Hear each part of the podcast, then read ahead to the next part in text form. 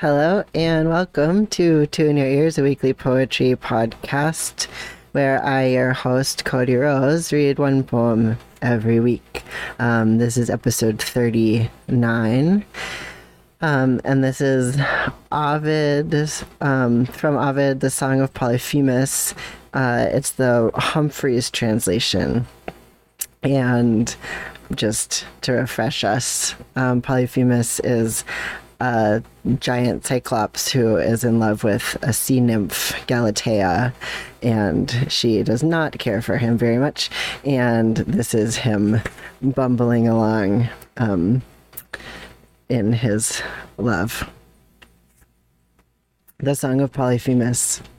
O Galatea, he sang, whiter than privet, bloominger than the meadows, slenderer than the long alder tree, brighter than glass, more capering than the tender kid, and smoother than shells worn down by everlasting waves, more welcome than sun in winter, shade in summer, lovelier than apples, more worth looking at than sycamores, translucenter than ice, sweeter than grapes when ripe, and softer even than swan's down ever, or cottage cheese, more lovely on one condition that you do not flee me than a well watered garden. But, Galatea, you are more obstinate than untrained heifers, harder than ancient oaks, falser than waters, harder to bend than willow withe and bryony, harder to move than rocks, more violent than mountain torrents, vainer than a peacock when people praise him, crueler than fire, sharper than thistles, deafer than the sea, and more aggressive than a pregnant bear, more pitiless than a trodden snake, and worst of all,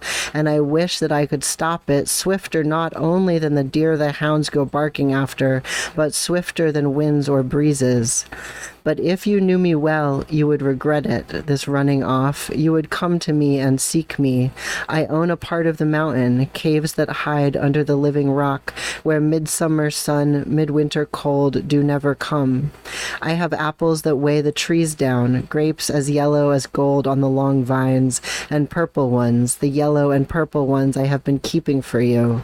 And your own hand can pick the strawberries sweet in the shade of the woods, and the autumn cherries and plums, not only the juicy purple black ones, but the new kind, the big ones, yellow as wax. And there are chestnuts for you and arbute fruit. If I can be your husband and every tree is at your service, all this flock is mine, and there are many wandering the valleys or hiding in the woods or in stalls in the caves. I do not know how many, only poor men can count their cows. And do you, and you need not believe me if I should praise them. You can see for yourself how the swollen milk bags bother them in walking. And I have lambs and kids. There is always plenty of milk like snow, and some is kept for drinking, some to make cheese with.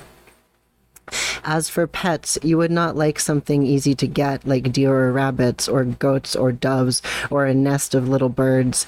I found two bear cubs on the top of the mountain for you to play with. You can hardly tell them one from the other, I said as soon as I caught them. I'll keep these for my lady. Galatea, lift up your shining head from the blue water.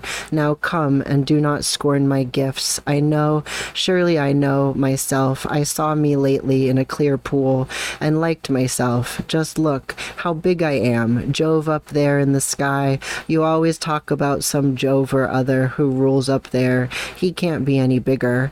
Plenty of hair gets in my eyes and shadows my shoulders like a grove. Don't think it ugly if my whole body is covered thick with bristles.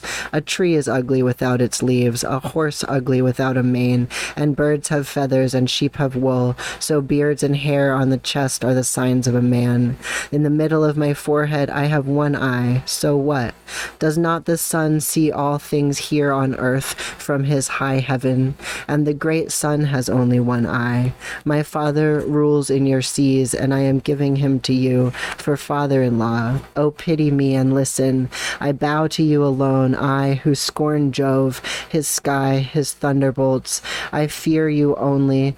Your anger is more deadly than the lightning, and this I could endure with greater patience if only you scorned the others. But why, oh why, reject a cyclops and fall in love with a kiss? Prefer this Acis to my hugs and kisses. Let him please himself, but I wish, I wish he did not please Galatea.